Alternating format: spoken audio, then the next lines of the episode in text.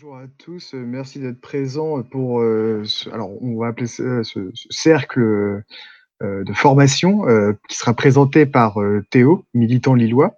Alors ce cercle fait suite à la conférence d'Adrien Molin sur la réception de Maurras en Europe, qui n'avait volontairement pas abordé la question de, de Ceausescu, euh, pardon, de Codrianou, pardon, excusez-moi, et euh, de, la, de la garde de fer. Alors, c'est pour ça que Théo a voulu euh, développer le sujet et en faire un cercle qui vous sera présenté maintenant. Mais avant ça, Rex, tu peux balancer le générique. Ceci n'est pas un test.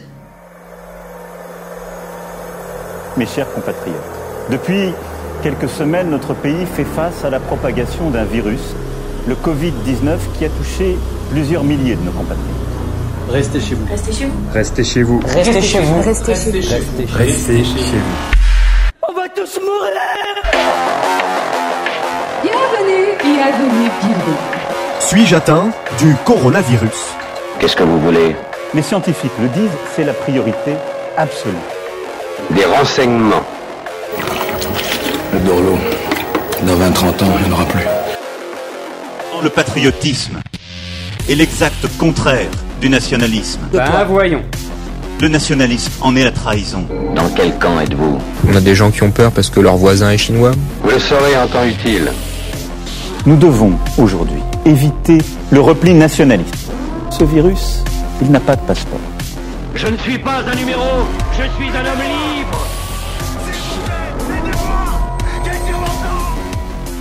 Rien ne pourra plus jamais aller bien. La France a peur. Nous sommes en guerre. Puisse le sort vous être favorable. Alors merci Émeric pour, euh, pour l'introduction.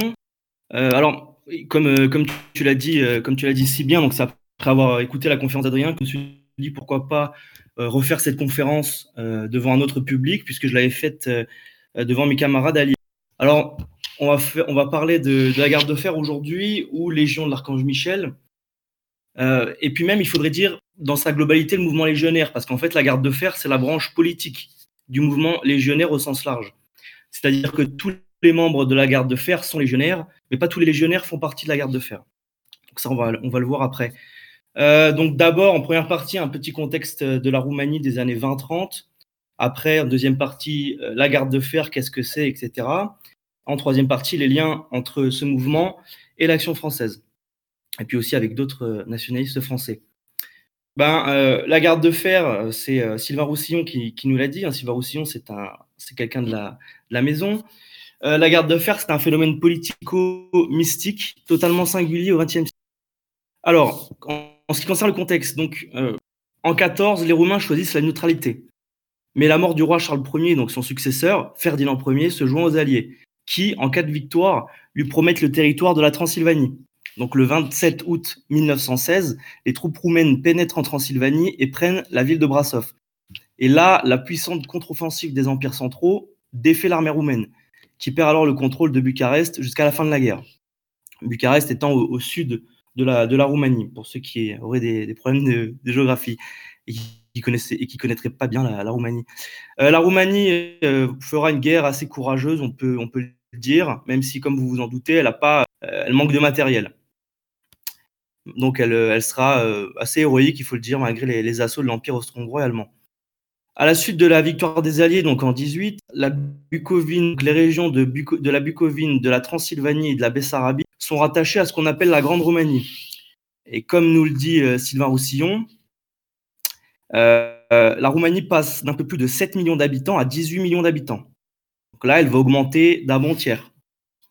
Alors, il est donc normal qu'une telle extension géographique et donc euh, de populations euh, nouvellement arrivées de pays voisins notamment et qui ont fui la révolution, euh, russe, notamment une grande part de population juive, il faut le, préciser, c'est important, euh, donc vont fuir et vont se, et vont se réfugier donc en Roumanie.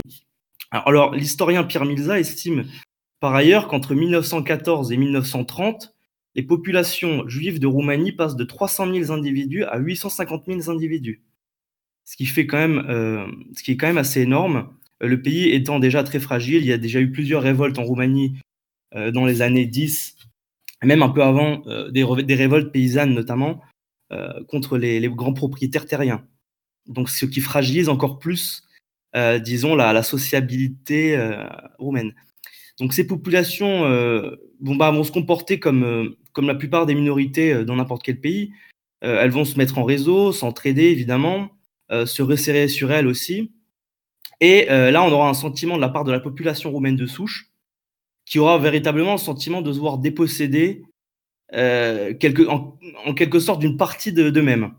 Et on le remarque très bien à l'époque dans les universités où on voit l'arrivée d'un grand nombre d'étudiants, d'origine juive s'inscrire en université et euh, une arrivée massive dans les régions euh, nouvellement annexées en Roumanie.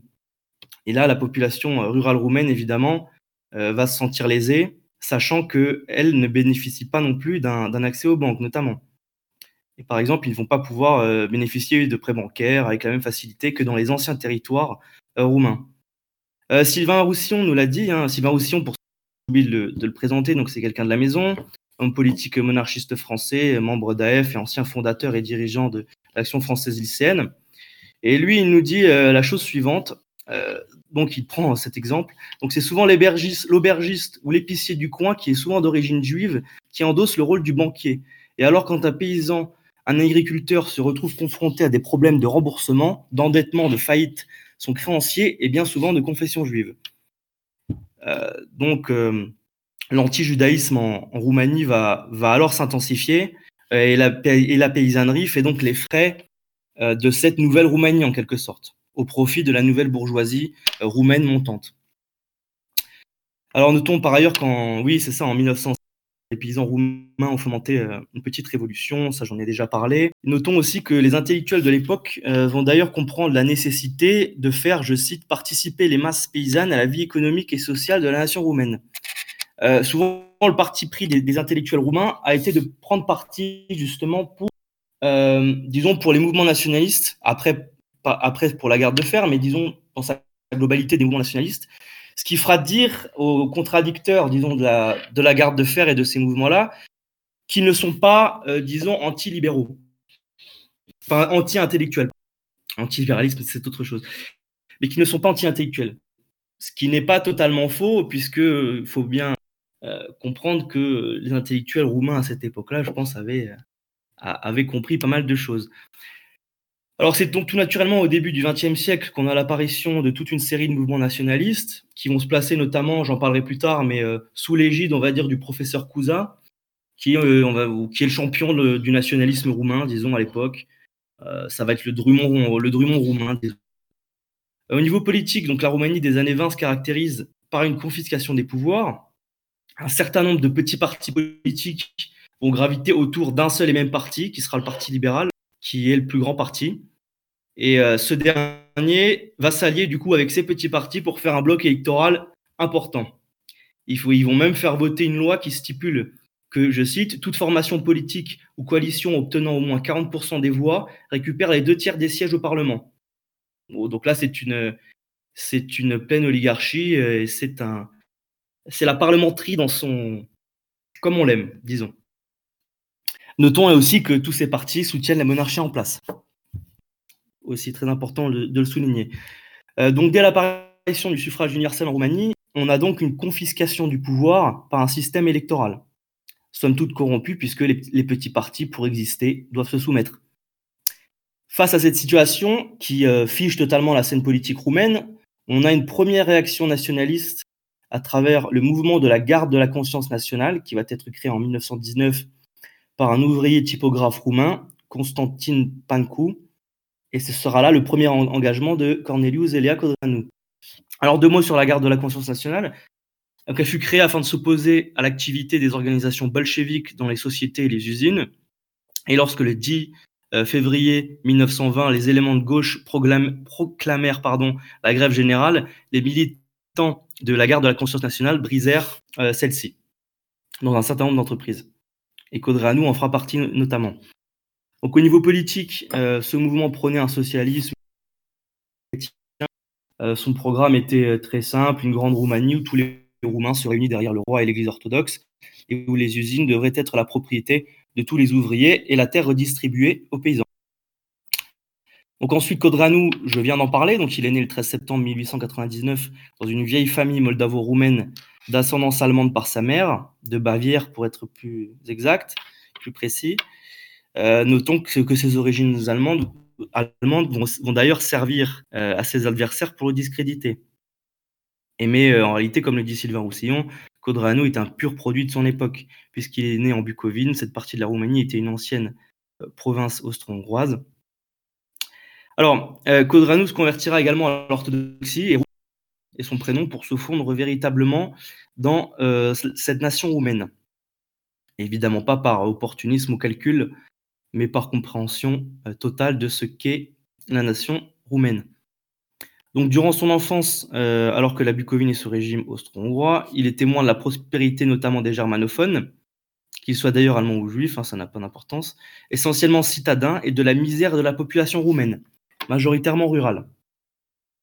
Donc, il va ensuite faire ses preuves à l'école militaire euh, de Baco, euh, où il mentira notamment sur son âge. Hein, il dira qu'il aura mais il en a 17.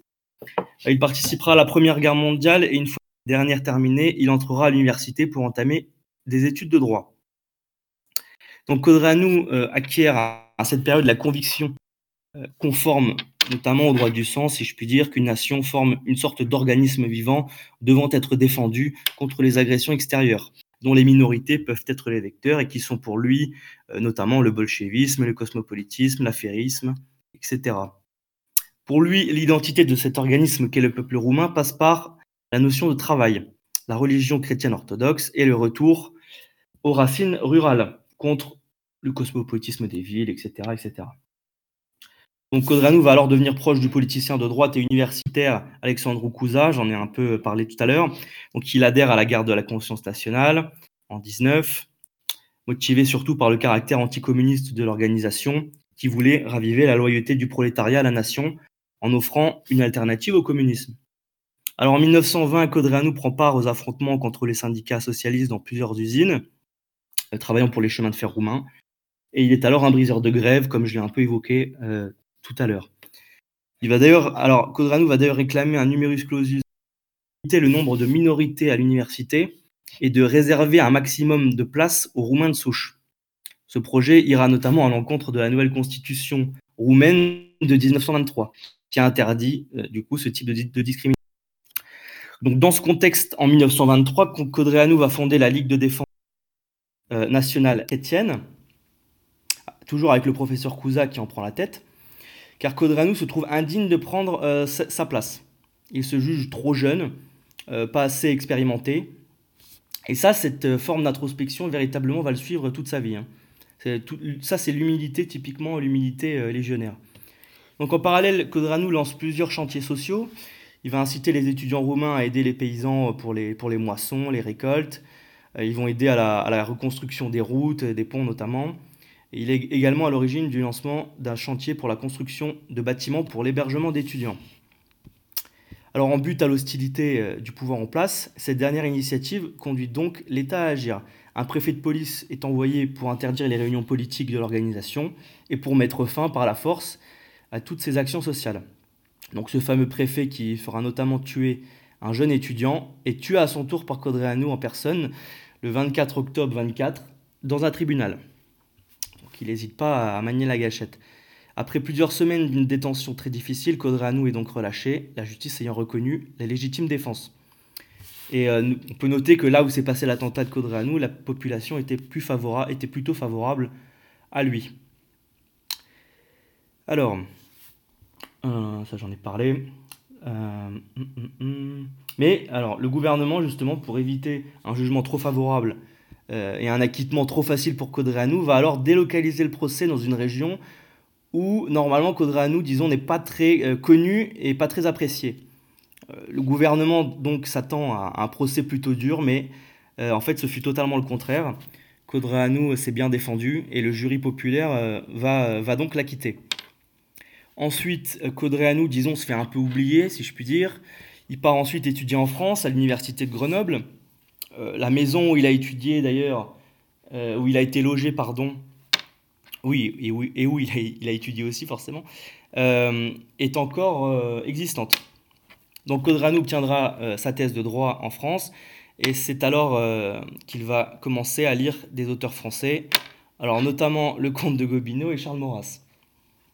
Et on va voir qu'en fait il va puiser un peu chez l'un et chez l'autre. Donc fin des années 20, il revient alors en Roumanie, rappelé par ses camarades, alors que la Ligue de défense nationale chrétienne est en proie à une grave crise. En effet, la Ligue est devenue l'inverse de ce pourquoi Codranou s'y est engagé. Le mouvement est en proie aux luttes intestines, à la corruption, la course au poste, voilà. Toutes ces, toutes, toutes ces choses-là. Donc lui va alors fonder en 1927, avec ses plus proches amis, la Légion de l'Archange Saint-Michel. Et donc de ce petit groupe euh, naît la plus vaste opposition roumaine au pouvoir, et ça va être un mouvement radicalement opposé au système.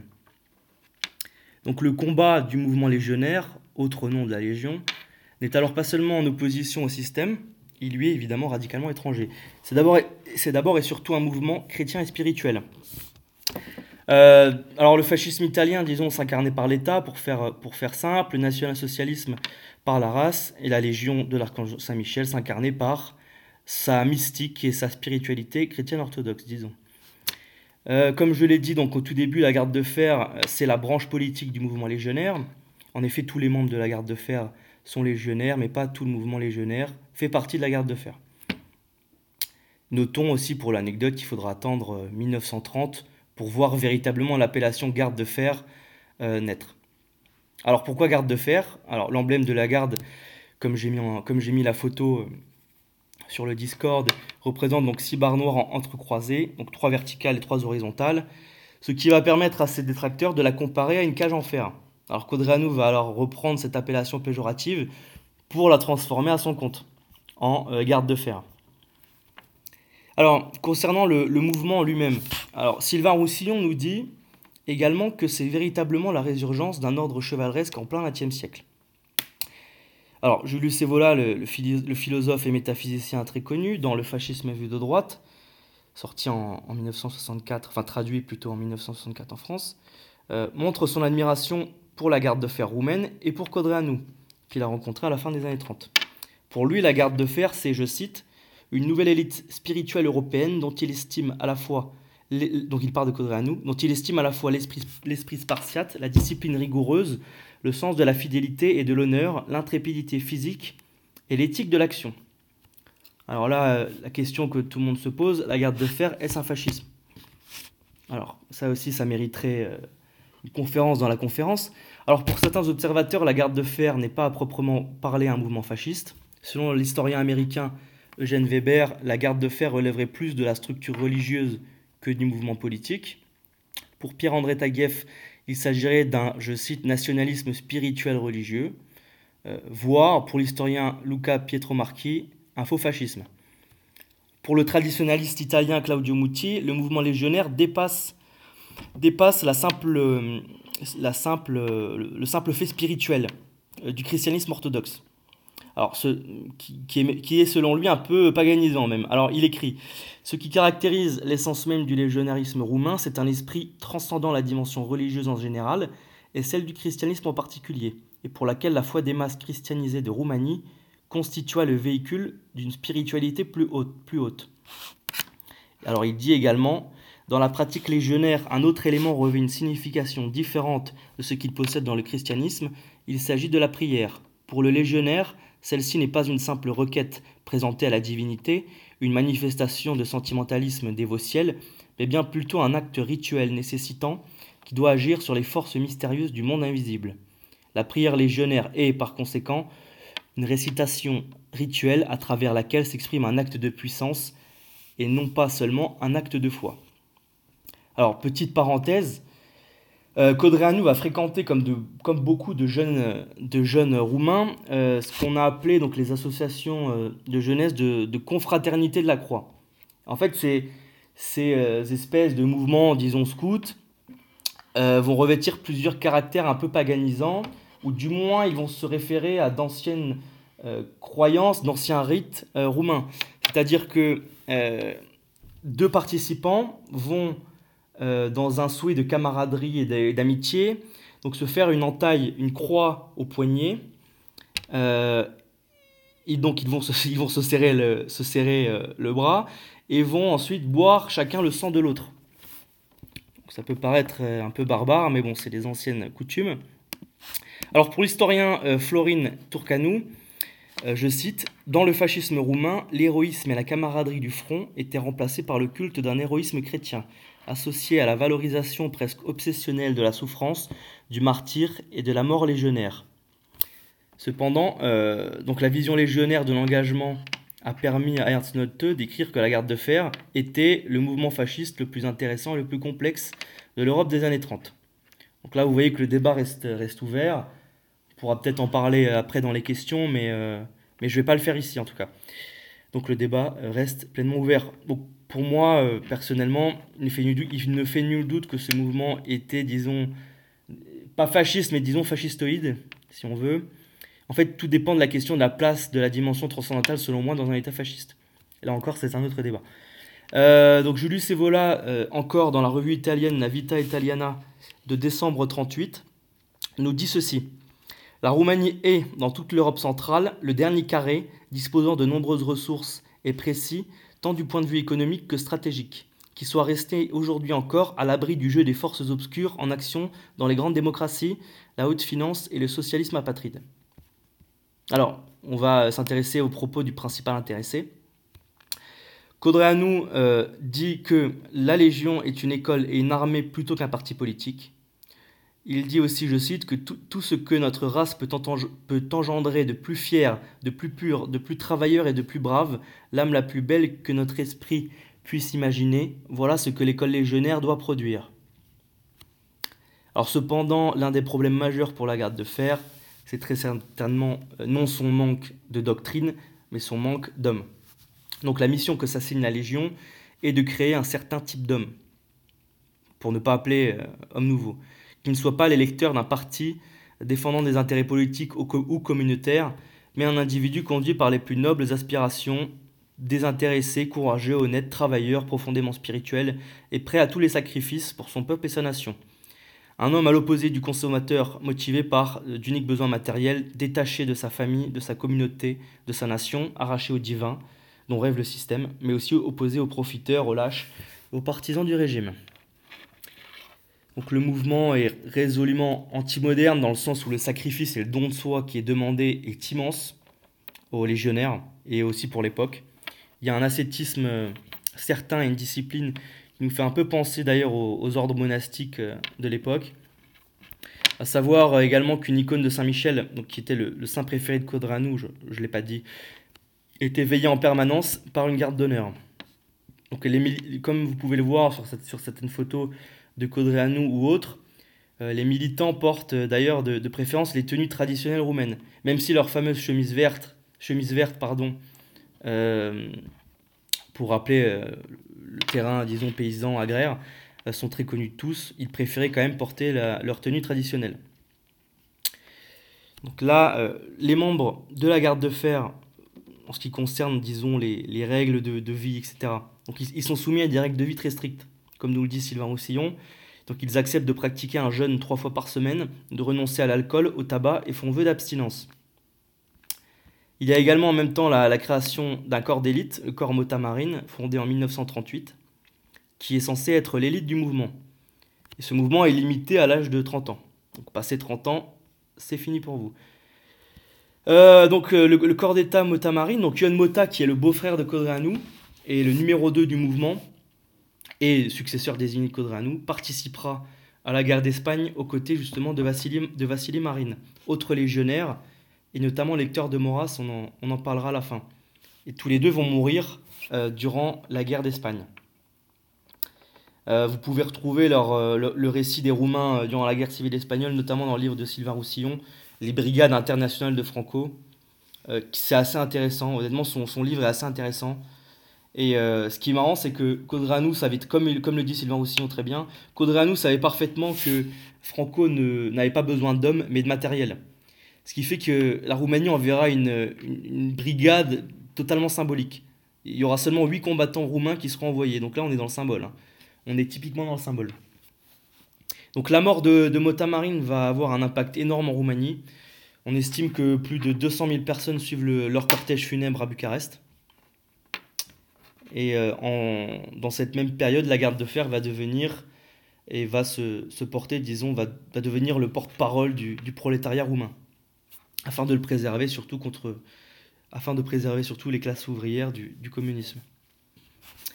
Alors en effet, Codreanu va mettre en place des chantiers d'intérêt collectif en envoyant les légionnaires prêter main forte aux paysans durant les moissons, etc., relever les digues, réparer les routes dans les villages, les ponts, j'en ai parlé. Euh, donc ils mettent également en place des euh, coopératives où on peut acheter des produits agricoles directement aux paysans. Et la Légion vend, euh, vend ses dorés dans les villes roumaines, notamment dans les petits villages, évidemment de façon totalement bénévole. Alors concernant le terrain politique, la garde de fer va se présenter deux fois aux élections avec un score assez faible, environ 36 000 voix sur l'ensemble de la Roumanie, ce qui est peu. Mais à l'occasion d'une élection partielle, c'est Codreanu qui pose sa candidature et à l'occasion d'une campagne assez dure, il faut bien dire, la garde de fer va se mobiliser fortement et va gagner deux sièges. Alors concernant la question monarchique, j'en ai pas trop parlé. Euh, il faut, il faut le lire hein, tout simplement, Codreanu dira « Nous sommes tous monarchistes. Cependant, nous ne pouvons renoncer à notre mission et accepter de nous compromettre avec un monde moribond et corrompu. » Alors en effet, les légionnaires considéraient le roi Carole II comme quelqu'un de, cosmopolite, puisqu'il aura... Euh, comme beaucoup de rois, il faut, comme beaucoup de monarques, hein, il faut, faut, bien le dire. Euh, euh, il faut bien le dire, donc comme beaucoup de, comme beaucoup de monarques, euh, il avait passé sa vie entre, dans plusieurs pays, dans plusieurs villes, notamment Paris, Nice, Berlin ou Londres. Donc pour les, pour les légionnaires, c'est quelqu'un de, de, décadent, d'épicurien. Donc ça ne va pas leur plaire. Donc les militants légionnaires pour en revenir à eux et à, leur, euh, à la méthode, euh, ils vont d'ailleurs pratiquer le travail de sape, ou disons le terrorisme, puisqu'ils vont abattre un certain nombre d'opposants politiques au cours des années 30. Et d'ailleurs, les légionnaires vont, euh, une fois le travail effectué, si je puis dire, se rendre à la police, tout en sachant qu'ils risquent la peine de mort, la torture, etc.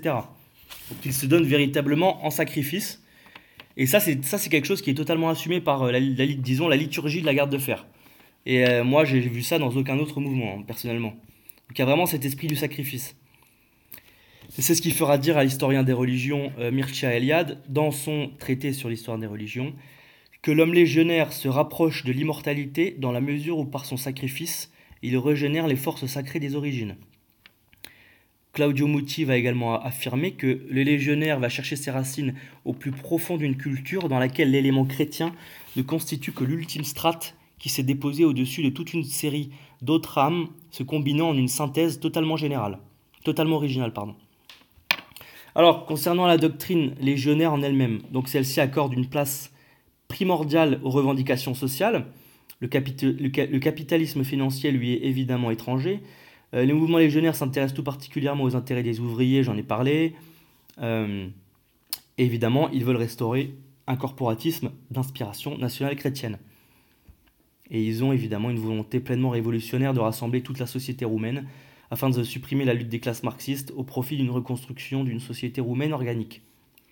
Alors dans son livre Pour mes légionnaires, qui est un peu, euh, qui est disons le, je ne sais pas moi, le, le, Mein Kampf, disons, euh, de, Codreanu, je ne sais pas, du, légionnarisme roumain, disons, euh, Codreanu explique les principales directions de son mouvement, qui sont donc le rejet du communisme comme du libéralisme démocratique, lutte politique temporelle et revitalisation spirituelle, adoption d'un type d'idéal aristocratique s'accomplissant dans une société organique et communautaire, fidélité aux principes traditionnels élitaires qui abattront l'égalitarisme niveleur, mise en place d'une véritable justice sociale rompant définitivement avec le socialisme collectiviste et le capitalisme marchand.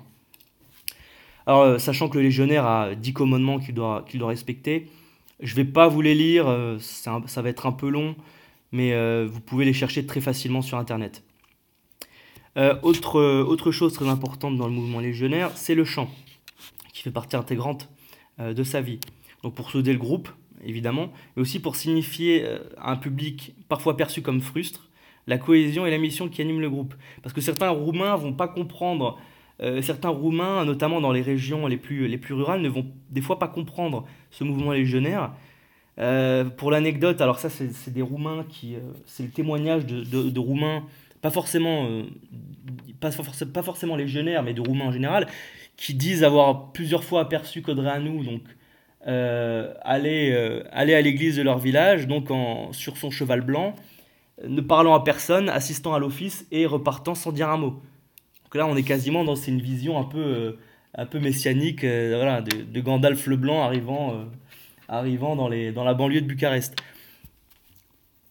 Alors, alors nous dit, par rapport au, chant du légionnaire qui doit animer le groupe, N'ayant pas suivi la voie de la raison avec ses programmes, ses débats contradictoires, ses argumentations philosophiques et ses conférences, le chant nous offrait le seul moyen de manifester la profondeur de notre état d'âme. Nos cœurs s'épanouissaient joyeux en chantant les vieilles chansons chères à notre peuple. Si vous ne pouvez pas chanter, c'est qu'une maladie vous mine au plus profond de votre être, ou bien que la vie a noirci de péché votre âme innocente. Et si vous ne pouvez guérir, effacez-vous et laissez la place à ceux qui sont capables de chanter. Donc, euh, les légionnaires, eux, ils avaient envie de chanter. Concernant l'anti-intellectualisme du mouvement légionnaire, donc nous explique Dans ce nouveau monde-là, la place de chacun ne sera plus fixée d'après son instruction, d'après son intelligence, d'après sa science, mais tout d'abord d'après sa foi et son caractère. Autre chose euh, propre au mouvement légionnaire, euh, dans le langage euh, légionnaire, on a la notion de nid. Alors, Codreanu a donné du nid une définition, disons, volontairement volontairement imprécise. Alors le Nid, selon lui, c'est un groupe d'hommes sous la conduite d'un seul homme. Bon. Alors, comment, euh, comment se fonde un nid? Donc, un légionnaire, que ce service euh, désigne particulièrement ou qui se sent l'âme nécessaire à cette, à cette œuvre, se détache d'un nid déjà existant, avec deux ou trois amis choisis par lui, et avec eux, il va fonder un nouveau nid. Donc, pour exister, le nid doit comprendre au moins trois membres il ne peut en comprendre plus de 13. Donc ces mesures sont sagement prises pour obtenir une, cohésion durable des membres, empêcher, euh, les difficultés qui surgissent lorsque trop de personnes sont en contact permanent entre eux, et aussi permettre une connaissance affectueuse entre tous les membres, un sentiment de, camaraderie tout bêtement euh, plus important, un sentiment de proximité aussi. Donc les membres d'un même nid sont comme les membres d'une même famille, en quelque sorte. Euh, si on transpose ça à, d'autres pays européens, dans nos partis par exemple en France, euh, à l'époque, la propagande passait par l'écrit ou par le meeting, principalement. Ce qui constituait la voie normale du recrutement. En Roumanie, ce n'était pas le cas avec le mouvement légionnaire. En effet, en Roumanie, le sympathisant pouvait librement s'inscrire avec une simple signature euh, non, non, non, Ah non, pardon, excusez-moi. Euh, donc, en effet, chez nous, le sympathisant pouvait euh, librement s'inscrire avec une simple signature sur un bulletin d'adhésion. Alors, mais en Roumanie, du coup, le recrutement pour intégrer un nid est plus complexe. Ces règles ont notamment permis à la garde de toujours contrôler le recrutement, afin d'éviter l'infiltration, d'éviter l'infiltration et l'espionnage au sein des nids. Donc, en effet, celui qui demande son admission dans un nid est toujours préalablement connu. Ça, c'est très important. le plus souvent, en fait, c'est un camarade de travail ou d'université ou un ami qui a appris à connaître la garde de fer, soit par des conversations avec un légionnaire directement, soit par le matériel d'information qui lui a été remis, euh, soit, pour une grande partie d'entre eux, par les actes visibles du mouvement. Donc quand le postulant fait sa demande d'admission, euh, s'ouvre alors pour lui en quelque sorte une période d'attente au cours de laquelle il est soumis à l'observation de tous. Et toute sa vie, ses actes sont analysés et examinés à la lumière des principes de la garde, puisque Codreanu disait L'homme ne vaut que par ses actes. Cette période donc peut durer un ou deux mois, parfois trois. Et quand le chef de nid le juge apte, le postulant est admis dans le nid. À noter qu'une cérémonie ne, euh, qu'aucune cérémonie ne consacre cette admission, laquelle en elle-même ne constitue pas l'adhésion ou l'admission à la Légion. En, effet, il faut attendre deux ans pleinement révolus après la date d'admission pour que le membre du nid devienne enfin légionnaire. C'est alors qu'il va prêter serment. Et la prononciation de son serment constitue là l'acte fondamental pour le légionnaire. Et là, le légionnaire est lié au mouvement jusqu'à la mort. En ce qui concerne donc les réunions du, des nids et du mouvement légionnaire, donc le, nid se réunit obligatoirement une fois par semaine dans un lieu strictement privé, euh, et en général chez le chef du nid. Alors pour l'anecdote, et ça c'est assez marrant, euh, beaucoup de nids, notamment à Bucarest, se réunissaient pour l'heure du dîner chez un des membres les moins connus du nid. Alors ce qui obligea la police très méfiante, la police roumaine, à demander que pour les dîners de plus de 5 personnes, les hôtes, euh, donc les hôtes devaient déposer la liste de leurs convives en préfecture. Ce qui est quand même assez exceptionnel. Alors concernant le terrain politique, la garde de fer va être dissoute une première, fois, une première fois à la veille des élections de 1930, puis dissoute à nouveau à la veille des élections de 1932. La garde, elle, va continuer à se développer, et s'ensuit alors une persécution à son égard qui s'intensifie, avec notamment des assassinats de militants en prison. Le 20 décembre 1937, 17% des voix, euh, la garde de fer pardon, obtient 17% des voix et fait entrer au Parlement 66 députés. la garde de fer est alors le troisième parti de Roumanie. Et là, elle va prendre une, une signification toute particulière, une propension toute particulière. Et à noter que euh, l'élite intellectuelle roumaine, à ce moment-là, la soutient. Et va la soutenir d'ailleurs après, hein, ceci dit. Donc le 17 avril 38, là, Codreanu est arrêté. Donc cette nouvelle persécution est ordonnée par Armand euh, Chalinescu, donc ministre de l'Intérieur profondément hostile au mouvement légionnaire, et qui a les pleins pouvoirs, depuis que le roi Carole II a annulé les élections euh, de février 38. le roi, en effet, suspendra la, la constitution roumaine et instaura une dictature. Donc deux jours après avoir été arrêté, Codreanu est jugé pour acte d'outrage à l'adresse d'un professeur, à l'adresse du professeur Nico Nicolae Iorga, qui est, on va dire, un patriote démocrate euh, roumain euh, montain, qui va accuser le mouvement légionnaire d'être, je cite, la honte de la Roumanie moderne, une meute de brutes assoiffées de haine et de violence. Donc Codreanu lui répondra juste euh, deux mots. dans ton esprit, tu es mauvais. Et pour cette simple déclaration, il est traduit en justice pour, je cite, attaque verbale contre un haut dignitaire dans l'exercice de sa fonction. Et il sera condamné à six mois de détention. Le 27 mai 38, euh, la condamnation à six mois de prison de Codreanu est transformée en une peine de 10 ans de travaux forcés. Le motif, trahison à la patrie. Ce qui est quand même assez délirant. J'ai pas besoin d'expliquer pourquoi. Finalement, donc le 29 novembre 38, à 10h du soir, Codreanu et 13 de ses camarades seront assassinés. Donc ils vont être installés dans un camion, étranglés au bout d'une corde, alors que le camion roule toujours. Afin de, et euh, la police roumaine, afin de rendre les corps euh, non identifiables, euh, versera de l'acide sulfurique sur les corps pour ensuite les recouvrir de ciment et de terre. Et les autorités roumaines diront qu'ils sont morts en tentant de s'échapper. Donc leurs corps vont être inhumés en plus trois heures après seulement donc euh, soit quasiment euh, de façon immédiate, de façon à couper court à toute possibilité d'enquête ultérieure. Et là, des représailles mutuelles s'ensuivent et une ambiance de guerre civile s'installe peu à peu dans tout le pays. Donc euh, Émile Sioran, l'écrivain roumain, écrira plus tard, le 30 novembre 1940, jour anniversaire de l'assassinat de Codreanu, je cite, La figure généreuse de Codreanu, créateur et organisateur du mouvement légionnaire, suprême exemple de sacrifice, s'entoure pour tous les légionnaires d'une auréole de saints et de martyrs. C'est lui qui, le premier de tous les Roumains, avec une sûreté d'intuition étonnamment pénétrante, a proclamé qu'il fallait retrouver l'âme de la nation roumaine, constamment mise en échec, d'abord par des siècles de servitude, et tout récemment encore par une classe dirigeante hypocrite et criminelle. Par là même, il a expliqué sa confiance dans les vertus cachées et inaltérables de notre peuple, et il a compris ce que, que ce peuple a besoin d'être libre. Nous voulons dire d'être lui-même et non pas ce qu'on lui disait d'être. Qu'il avait une grande soif de liberté intérieure en voulant passer sur ses propres racines. C'est pourquoi le premier effort de Codreanu a été la création d'un homme nouveau, le seul vrai, le seul capable de donner un rythme nouveau à la vie du peuple roumain. Fin de citation. Donc, euh, d'autres intellectuels, notamment euh, comme Virgile Georgiou, Georgiou plutôt, ou Mircea Eliade, euh, n'hésiteront pas non plus à prendre fait et cause pour le capitaine et son mouvement.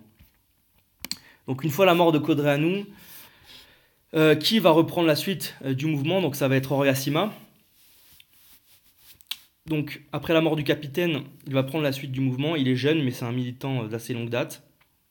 Donc en février 39, donc que va, devenir, oui c'est ça, que va devenir Sima et le mouvement légionnaire de 1939 à 1941 bah, En février 39, Sima et deux autres leaders du mouvement vont se réfugier à Berlin. Donc le 1er septembre 39, comme vous le savez, la Seconde Guerre mondiale commence. Donc le 21 septembre, euh, trois semaines après, le Premier ministre Chalinescu, qui avait commandité l'assassinat de Codreanu, rappelez-vous, est tué par huit légionnaires, qui tireront pas moins de 20 balles. Hein. Du coup, dans la nuit, la répression s'abat sur les légionnaires. Donc euh, ces huit légionnaires vont être tués, mais aussi 13 leaders, euh, leaders légionnaires et 235 cadres locaux. Soit au total, en une soirée, un minimum de 256 victimes que, que l'État appelle les assassins et traîtres à leur patrie. Donc de janvier à septembre 40, le roi Carole II a peur d'une instrumentalisation allemande des légionnaires.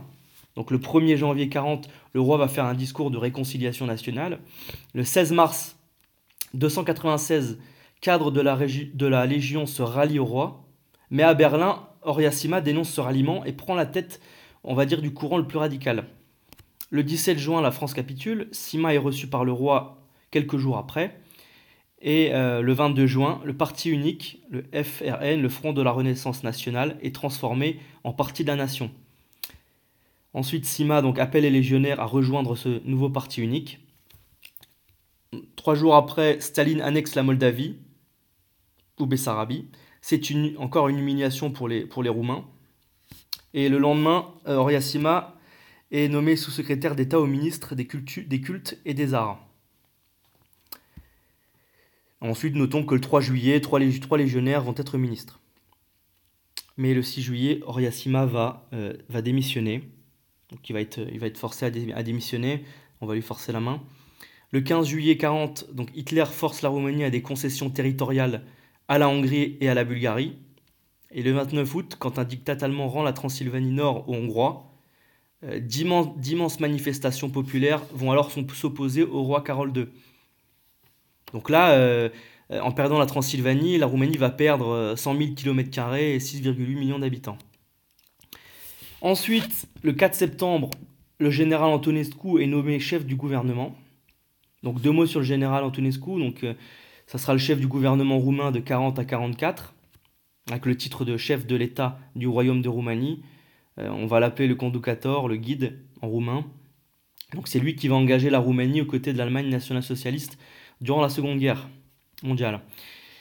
Et le 6 septembre, soit deux jours après, le roi Carole II euh, abdique pardon, et s'enfuit.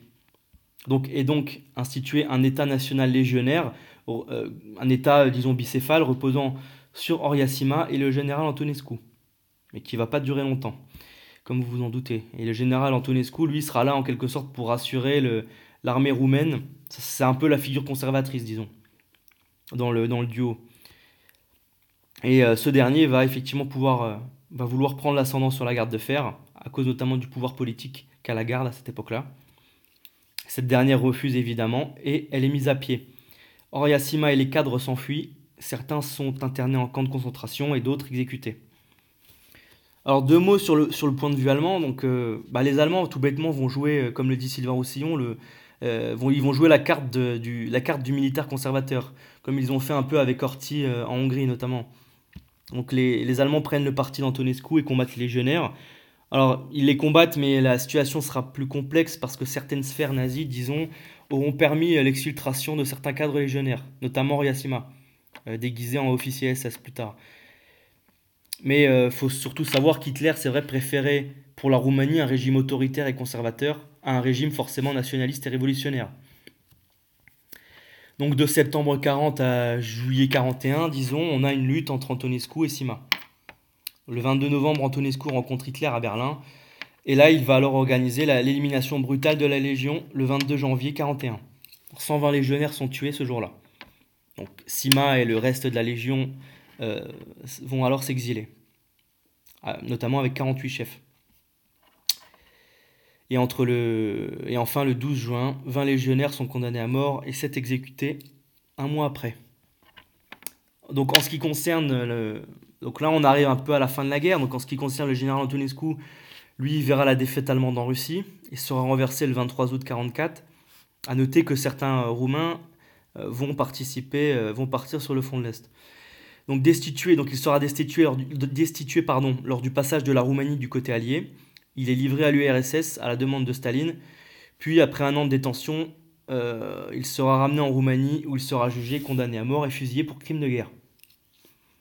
Donc la Roumanie après deviendra une démocratie populaire communiste jusqu'en 89, 1989. Donc dans cette période donc de, des années 30 à, 40, on estime que 6000 légionnaires ont été... Donc euh, après-guerre, on, retrouve euh, quelques réseaux euh, du mouvement légionnaire, mais l'action directe de la garde sur le sol roumain est définitivement terminée.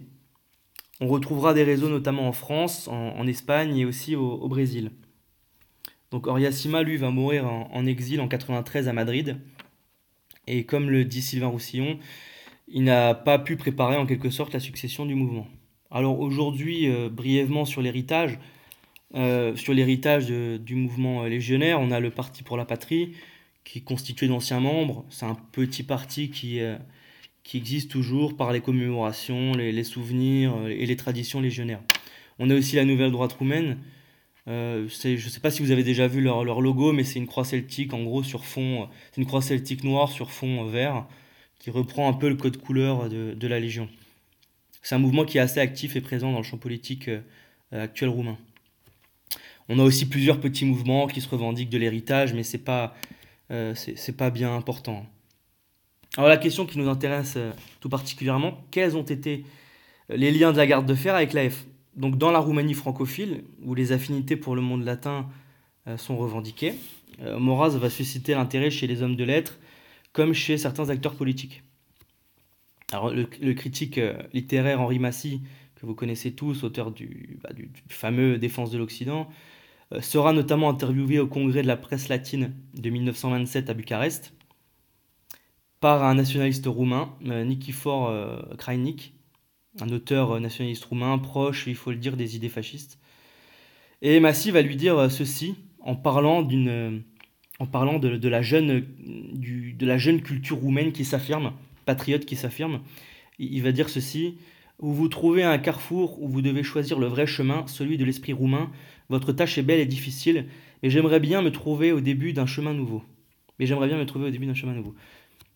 Donc, euh, ensuite, euh, notons que, euh, en plus de la correspondance entre journalistes, des Maurassiens vont être reçus au plus haut sommet de l'État. Ça sera notamment le cas de, Jacques Bainville, qui sera reçu par le Premier ministre libéral roumain, Bratianou. Hein, c'est un peu, un peu comme si l'air de Crémier, si vous voulez, rendait visite à, l'ancien président, à l'ancien premier ministre belge Charles Michel, quoi. Voilà, c'est, un peu ça. On peut, noter également qu'à l'automne 1930, durant les fêtes du centenaire de, Mistral, euh, ces fêtes vont, raviver également certains liens entre les deux pays, puisque la délégation désignée pour représenter la Roumanie est dirigée par un chroniqueur littéraire et politique du nom de Pamphile Seikaru et qui lui se revendique euh, pleinement d'être un disciple de Maurras. Et euh, Maurras lui-même d'ailleurs l'appellera euh, le, Mistralien, le, Mistralien d'Orient. Pardon. Donc voilà pour, quelques exemples.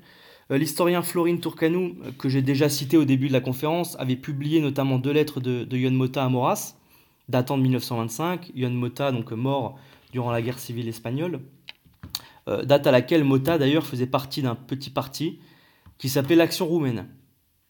Euh, un mouvement nationaliste qui se voulait clairement comme étant une réplique euh, roumaine, disons, de, notre action française.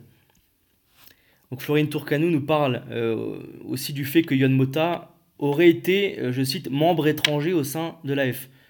Mais ce statut n'existant pas, Mota était un, des, un de ses nombreux sympathisants étrangers à l'AF, on va dire. Donc dans les lettres de, Mota, euh, donc les lettres de Mota ont été conservées par le neveu de Maurras, Jacques Maurras. Et, euh, donc dans la lettre du 1er avril 1925, euh, que je n'ai pas pu lire malheureusement, on trouve l'annonce, notamment entre autres, de l'attente du procès de Codranou. et dans celle du 9 juin 1925, Mota va annoncer notamment l'acquittement de Codranou. Donc c'est surtout, ces lettres vont, surtout servir à renseigner, disons. Euh, l'AF de, euh, de l'acquittement de l'emprisonnement de Codranou. Donc à la fin de l'année 1925, euh, Mota se rend avec Codranou en France, à Grenoble, pour préparer leur thèse. Mais à partir de ce moment-là, on ne trouve pas de traces de correspondance. Alors Olivier Dard, il, explique que c'est probablement à cause de la radicalisation de la section jeune de la Ligue nationale chrétienne du professeur Cousa, qui, je, le rappelle, était emmené par Codreanu, et qui, tentait, qui tendait à se singulariser au niveau des, idées, notamment dans l'activisme, dans, un activisme beaucoup plus dur. Et, et aussi le mouvement tendait à une structure forte et centralisée ce qui, devait amener euh, tôt ou tard une rupture avec les théoriciens comme et ce qui a abouti à la création de la Légion de l'Archange Michel. Donc Olivier Dard explique aussi qu'au début de l'année 34, il y a un regain d'intérêt pour Maurras lors du procès euh, pour l'assassinat de Yon Duka. Donc Duka, c'est euh, en 33 le président du Conseil des ministres, et c'est lui qui va dissoudre la garde de fer. Donc il va être tué par les légionnaires. Donc à ce moment-là, il y a une crise économique qui touche la Roumanie de, plein fouet, et Hitler vient seulement d'être nommé chancelier. Et on peut dire aussi que les minorités allemandes de Roumanie sont, euh, sont aussi pleinement en ébullition. Donc Vassile Marine, euh, l'autre euh, mort célèbre de la, de la guerre d'Espagne, va alors écrire une lettre à Maurras où il évoque en quelque sorte la, la dette idéologique que la garde de fer a envers l'AF et aussi de le rassurer sur une, sur une éventuelle inféodation à l'Allemagne. Donc Marine écrit ceci je, ne vous écris point ceci pour me plaindre, à vous Français, de la façon barbare dont nous sommes traités dans notre propre, pays. Je ne cherche pas non plus à éveiller en votre âme des échos que nous n'avons pu, hélas, trouver dans, dans les âmes de nos compatriotes. Non, nous aimons trop notre pays pour cela, et nous avons assez de dignité pour supporter sans faiblir une persécution que nous ne méritons pas et qui n'est que l'ultime effort d'un monde pourri et usé pour arrêter notre mouvement, où la fleur de notre jeunesse et de nos élites a mis le meilleur de son âme, de sa foi, de son caractère. Donc ensuite, pour retrouver d'autres traces de, ces correspondances, il faudra attendre la venue de, Lucien Rubaté en, Roumanie, euh, qui aura à cette époque euh, rompu avec l'AF, euh, pour apercevoir encore des contacts entre nationalistes français et nationalistes roumains. Donc en effet, Rebaté était en quelque sorte déjà lié à la Roumanie par sa femme, Popovici de, son nom de jeune fille. Et euh, à savoir que Rebaté connaissait aussi la section parisienne de la garde de fer. Alors Rebaté nous dit Je connais d'assez près et d'assez longue date les gardes de fer de Paris, tous étudiants qui ont leur cellule dans un très, humble sixième du quartier latin. Quelques, quelques semaines après l'incarcération de Codreanu, je tenais dans mes mains une circulaire adressée à tous les lieutenants de la garde et prouvant bien que le mouvement n'était ni décapité ni disloqué. Donc il y a quand même pas mal de, communication entre la Roumanie et, euh, la section du moins parisienne euh, de la garde de fer. pour, décrire le mouvement légionnaire, Rebaté écrira notamment en 38 dans Je suis partout. Codreanu fonde pour son propre compte la Légion de l'Archange Saint-Michel avec douze camarades et les consignes suivantes, à la fois morales et religieuses, croyance, travail, ordre, hiérarchie, discipline, silence. Donc pour en revenir un peu à Codreanu, euh, comme nous l'avons vu un peu plus haut, euh, il est parti étudier en France, à l'université de Grenoble où il a obtenu sa thèse de droit. Il se mettra alors à lire l'AF et Charles Maurras notamment. Et dans son livre Pour mes légionnaires, euh, écrit en 36, il écrira à propos de la France les jours fériés, je commençais à faire de petites excursions autour de la ville, donc euh, Grenoble dans les années 20 pour situer. Les ruines des vieux châteaux et des vieilles tours m'impressionnaient. Qui a donc pu jadis les habiter? Est-il possible que tout le monde les ait oubliés? Il faut que j'aille leur rendre visite. J'entrai dans les ruines et restai là environ une heure, dans un silence ininterrompu, parlant avec les morts. En ville, sur la préfecture, sur le palais de justice et sur d'autres monuments publics, on trouvait l'étoile maçonnique, symbole de la domination absolue de l'hydre juive, sur la France. C'est pour cela que je m'étais retiré dans la vieille ville, là où il y a les églises et les croix noircies par le temps et l'oubli. J'évitais les cinémas modernes, les théâtres et les cafés, et je me réfugiais sur les restes de murailles, là où je croyais que Bayard avait passé. Je me plongeais dans le passé, et à ma grande satisfaction, je sentais la France historique, la France chrétienne, la France nationaliste. Hein, encore, bon, je, fais vite, c'est la France de Bayard et non de Léo Blum. J'ai visité aussi le vieux couvent de la Grande Chartreuse d'où mille moines furent chassés par l'État laïque. Sur quelques statues, j'ai vu les traces des pierres que la foule au moment de la Révolution avait jetées pour frapper Dieu. J'étais venu en France avec la crainte de trouver un peuple immoral, corrompu et décadent, comme on le répète depuis longtemps à travers le monde. Je me suis convaincu que le peuple français, celui des campagnes et celui des villes, des villes, est un peuple de moralité sévère. L'immoralité appartient aux étrangers vicieux, aux enrichis de toute race, attirés par Paris et les autres grandes villes. Euh. Ensuite, voilà. Alors aussi, dans son livre La garde de fer, il écrit, je cite, Aussi, en quittant la France, je faisais une grande différence entre le peuple français et l'État maçonnique français. Bon, ce qui nous, fait, penser, en, bon que nous sommes, à la notion de pays réel et de pays légal. Alors, alors le monarchisme et le nationalisme, évidemment, pouvaient être des influences maurassiennes majeures sur le mouvement légionnaire, comme je l'ai un peu évoqué. Certaines pages de Codranou sur, euh, sur son chapitre La démocratie contre la nation, dans son principal ouvrage pour mes légionnaires, sont directement inspirées de Maurras. Euh, L'attentat perpétuel contre l'unité de la nation, contre la continuité en politique, contre l'indépendance de l'homme politique, esclave de son parti, euh, esclave du, de la, du monde financier, etc., etc.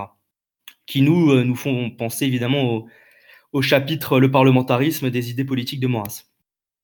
Alors, Vassile Marine, lui, était très francophile. Euh, il écrivait même à ses proches en français. Euh, dans un recueil d'articles, il cite tout naturellement Barès et Lou Maurras, qu'il nommait comme, je cite, le théoricien de l'État moderne, le géant Charles Maurras. Et il déplorait également les attaques contre les patriotes des ligues durant les années 30.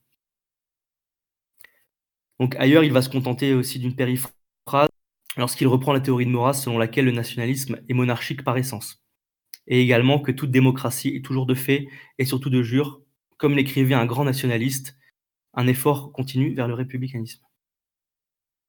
Alors par contre, on n'a pas de traces. Euh, donc Mota euh, Marine pardon va écrire à Maurras au début de, l'année 34. On n'a trouvé aucune trace de, de, réponse de Maurras ou même d'un changement de ligne éditoriale euh, dans la F à cette époque. Ensuite, alors ben, tout simplement pour, pour finir, en conclusion, euh, qu'est-ce qu'on peut penser de ces correspondances de la première moitié des années 20, euh, de celle de 34 évidemment, et aussi de l'emballement médiatique de, de 38 bah, Comme le dit Olivier Dard, l'appel à la droite nationaliste française ressemble à un dernier recours idéologique pour infirmer l'isolement des légionnaires, qui était, on va dire, pris en tenaille entre, euh, d'un côté, euh, le nationalisme, le national-socialisme socialisme allemand avec, euh, avec son État fantoche, la Hongrie, parce que la Hongrie voulait, avait des volontés sur, la, sur la Roumanie, et de l'autre côté, les, les, sovié les soviétiques. Donc en effet, si les, premières si les premières violences des jeunes étudiants légionnaires pouvaient s'apparenter à une poussée nationaliste en 1934, le contexte de l'arrivée au pouvoir d'Hitler faisait de l'action des légionnaires euh, un élément de déstabilisation du système euh, diplomatico-militaire français, disons. Même si les deux événements, fondamentalement, n'avaient pas de lien euh, direct. mais on, pour résumer, on peut donc dire que les tentatives donc de 1924, de 1925, de 1934 et 38, là où on a des traces, disons, de correspondance et de, et de phrases de, de, louanges sur l'action la, sur française de la part de, des Roumains, euh, correspond plutôt à un certain désir de faire pencher la balance en faveur de la France, dû par une certaine francophilie euh, des Roumains. Alors pour finir le, pour finir le cercle, je vais vous, je vais vous lire une, citation de Codranou. Je savais pas trop comment, euh, comment terminer ce, cette conférence, mais, euh, mais je pense que c'est un bon moyen de, résumer ça. En plus, c'est une citation qui est, qui est pleine d'espoir envers notre pays.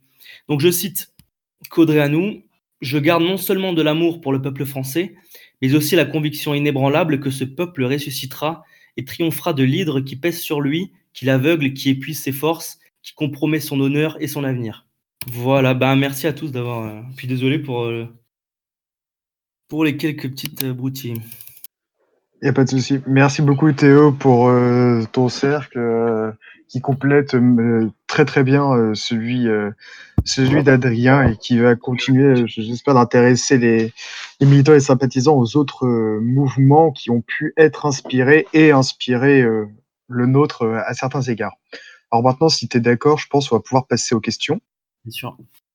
Ok, alors, Euh, première question, euh, on te demande en quoi la garde de fer, euh, branche paramilitaire de la, de la Légion de l'Archange Michel, est-elle aujourd'hui modélisable par l'AF?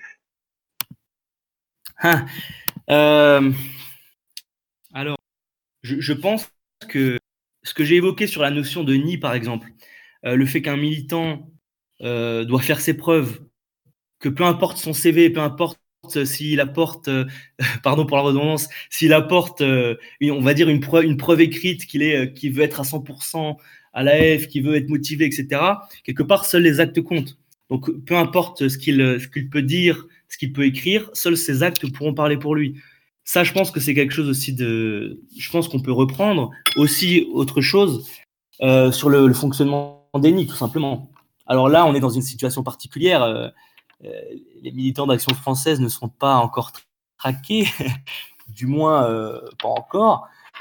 Euh, donc euh, on n'est pas obligé de déposer la liste de nos, convives euh, en préfecture, mais, effectivement oui, la notion de nid, cette notion aussi de, chanter. Bon, évidemment le chant à l'AF, je dis pas qu'on chante pas à l'AF, mais je dis que c'est quelque chose qui, est primordial. Donc ça, ensuite, bah, le fait de se réunir, tout simplement, plus souvent, en dehors des événements nationaux, en dehors de nos, actualités de section, tout bêtement, de prendre contact entre chaque section, de mettre un peu de côté des fois nos, rivalités, même si c'est pour, même si pour chambrer, euh, parce qu'on est évidemment un mouvement politique national.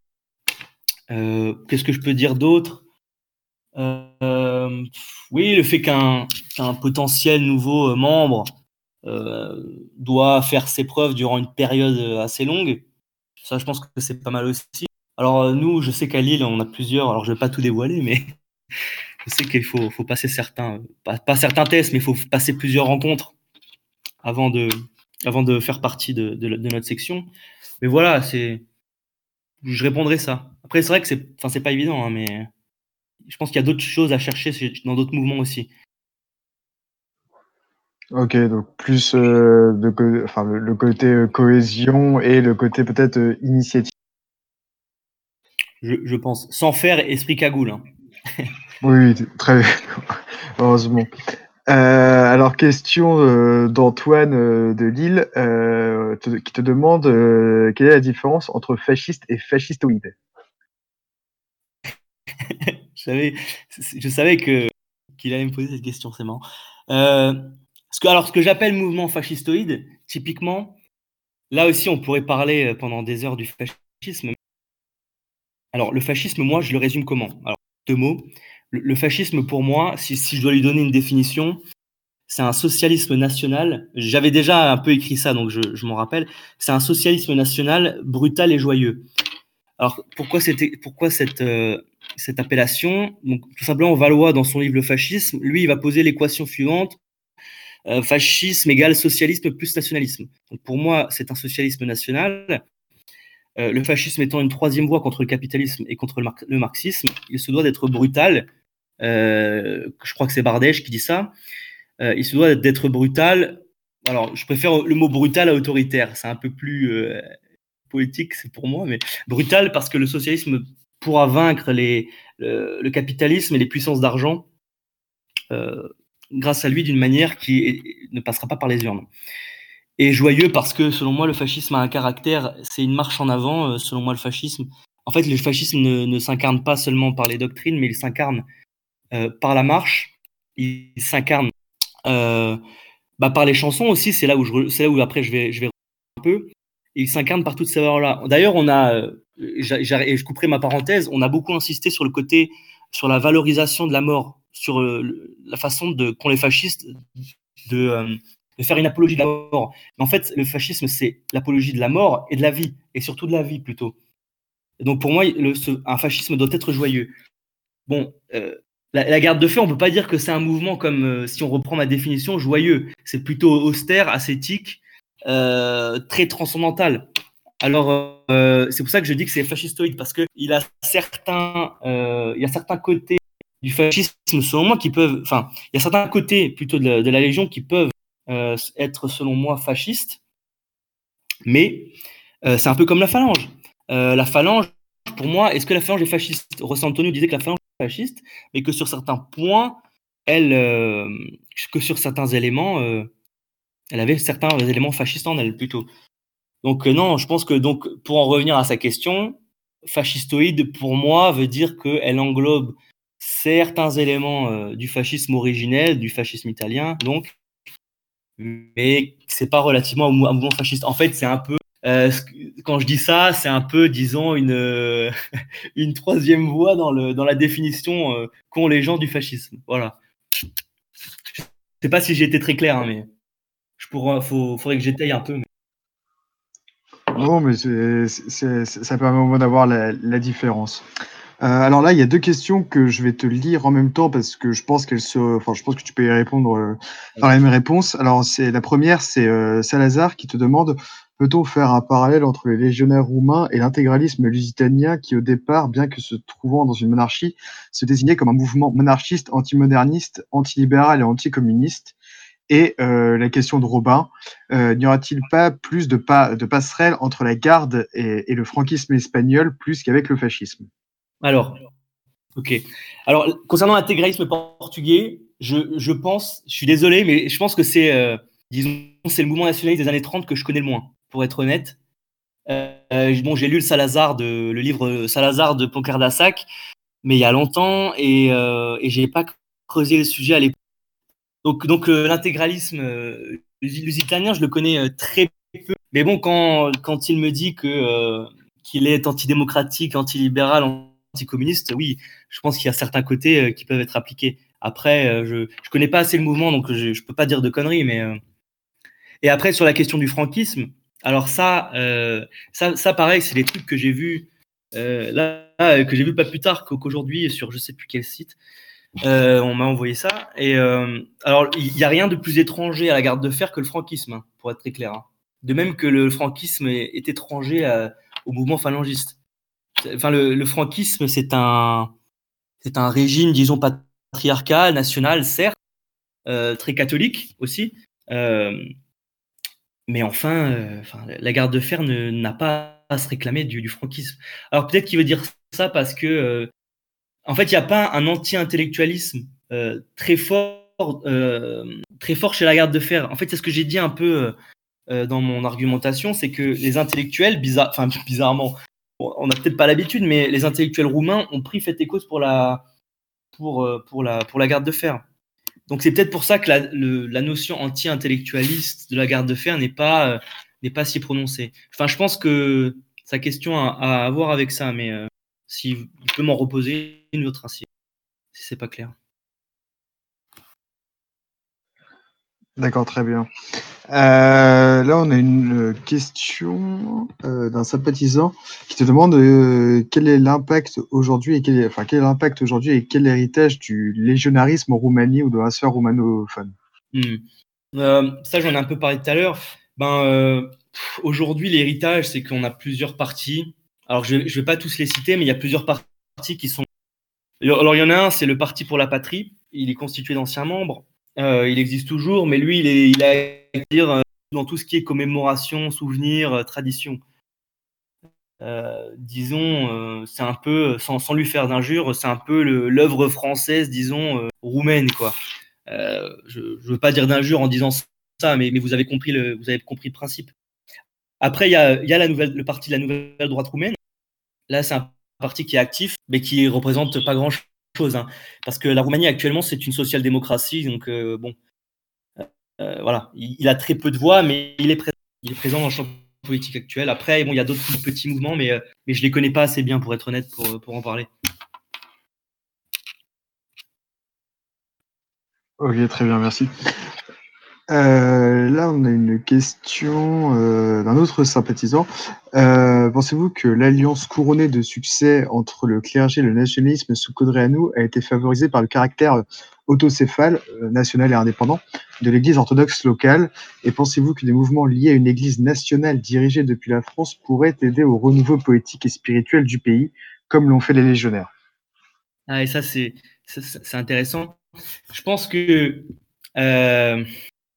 le, cas de la Roumanie est très, ouais, ouais, c'est très vrai. Après, le clergé, le clergé, euh, orthodoxe en Roumanie, euh, je veux dire, les, les légionnaires avaient, avaient, les mains libres, si je puis dire. donc, ils étaient évidemment, comme, comme on a vu, c'était un mouvement très croyant, très spirituel. après, en France, alors après, nous, on a une tradition aussi avec la politique de nos rois aujourd'hui, le catholique, enfin, moi je suis euh, à titre personnel catholique, mais euh, l'Église actuelle, selon moi actuellement, ne peut pas favoriser un élan national ou nationaliste en France. C'est mon point de vue. Je pense que la, réappropriation de notre pays, de notre héritage, etc., se fera évidemment non pas sans euh, l'Église catholique, évidemment non, mais l'Église va suivre, l'Église nous suivra. ça c'est évident l'Église a toujours suivi. Je ne pense pas blasphémer en disant ça. La notion de, temporel et spirituel est, est, assez, est assez complexe. Après, euh, je pense pas en tout cas que le, disons le, la, la, reconquête que, l'on va faire dans notre pays, je pense pas qu'elle sera due euh, au clergé catholique euh, français, en tout cas. Je sais si, sais pas si je réponds, mais elle se fera avec, et elle se fera avec les croyants, mais je pense pas que qu'elle aura un, une incident, un incident euh, très important. Incident très. D'accord, merci. Alors là, question de Francis. Euh, est-ce que tu penses, est-ce que tu penses pas que la garde de fer opère une confusion euh, politico-religieuse? Hmm. Ouais, c'est intéressant. en fait, ce qui est propre, ce qui est propre à, à ce mouvement, c'est que il est ni un mouvement politique stricto sensu, ni un mouvement religieux stricto sensu. Je pense qu'il a su, justement, comparé à d'autres mouvements, lui, il a, il a su bien faire la part des choses entre les deux et intégrer l'un comme l'autre. C'est ce qui, pour moi, le rend vraiment euh, singulier. Euh, c'est-à-dire que le, oui, alors le, le, franquisme, le phalangisme, oui, c'est des mouvements catholiques, certes.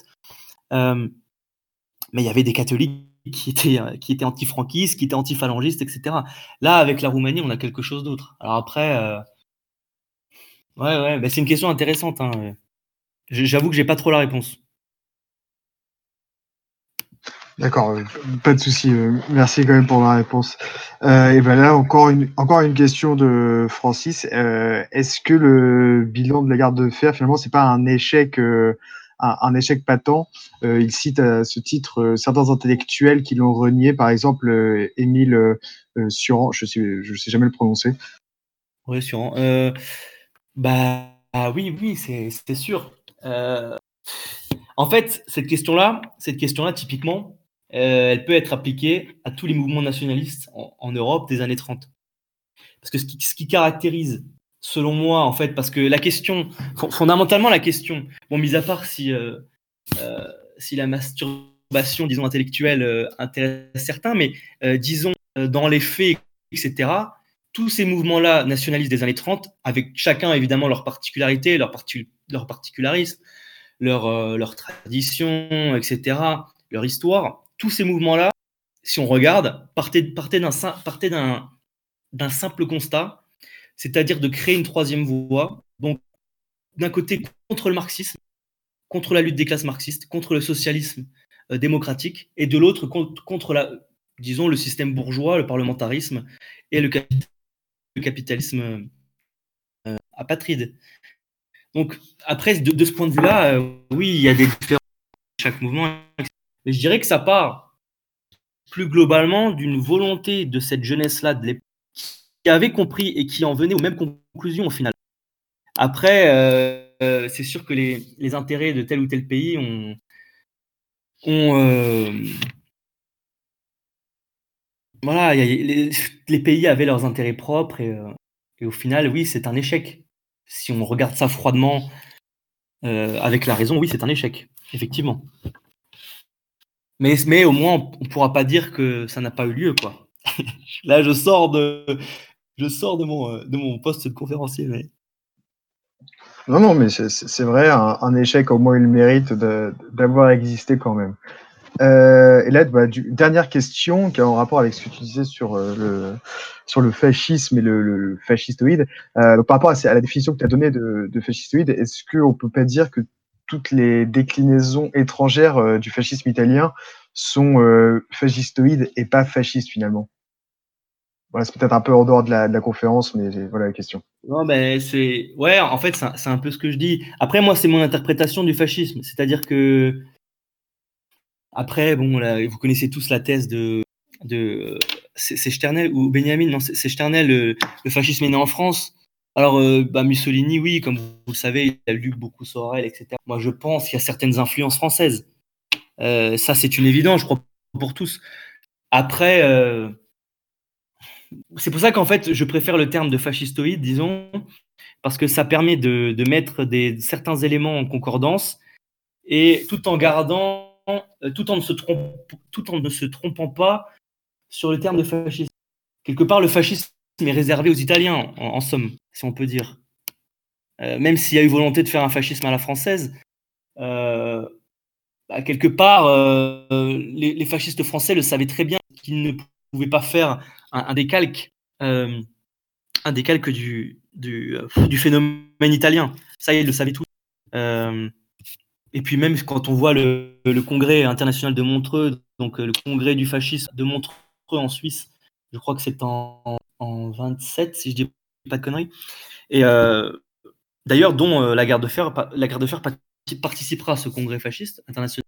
Et on voit que les qu'ils n'arrivent pas à se mettre d'accord tous, ces partis-là n'arrivent pas à se mettre d'accord. Alors après, il y a une conception large du fascisme dans, dans ce congrès, puisqu'on sait qu'il y aura le Parti national-socialiste des Pays-Bas d'Anton Moussert, qui est, comme son nom l'indique, beaucoup plus proche des idées allemandes que, strictement euh, des, idées italiennes. Donc il y a quand même là, pareil, une définition très large du, fascisme. Donc euh, c'est voilà, c'est pas évident à définir quoi ce, terme. Mais je le préfère en tout cas à, dire fascisme espagnol, fascisme italien. Il suffit de lire les écrits de, de Rossi Antonio hein, pour voir que le fascisme espagnol, enfin le fascisme espagnol, le phalangisme euh, est propre à l'Espagne. Et c'est pas une copie, même s'il y a des certaines inspirations. Et je parle, je parle pas des, des, filets, des saluts et des et de chemises de couleur hein, qui étaient même adoptés par, les, par tous les partis démocratiques. En fait, ça c'est plus une c'est plus une, conjoncture historique et de, l'époque. Tous les partis avaient leurs chemises, etc. On dit souvent que les, chemises, c'est fasciste ou, quoi que ce soit. Non, c'est aussi l'époque qui veut ça. Oui, donc c'est une définition plus restrictive qui permet de, de, respecter les, les, nuances et de pas avoir, euh, enfin, de pas l'utiliser à outrance, quoi. Bah, écoute, euh, les questions sont terminées. S'il n'y en a pas d'autres, euh, dans tous les cas, euh, bah, je, je, te remercie euh, pour euh, pour ta enfin ton cercle conférence très instructif. Je vous remercie tous d'être venus. On était quand même plutôt nombreux pour un pour un cercle en, plein après-midi. C'est bien, c'est bien encourageant et ça nous motive à en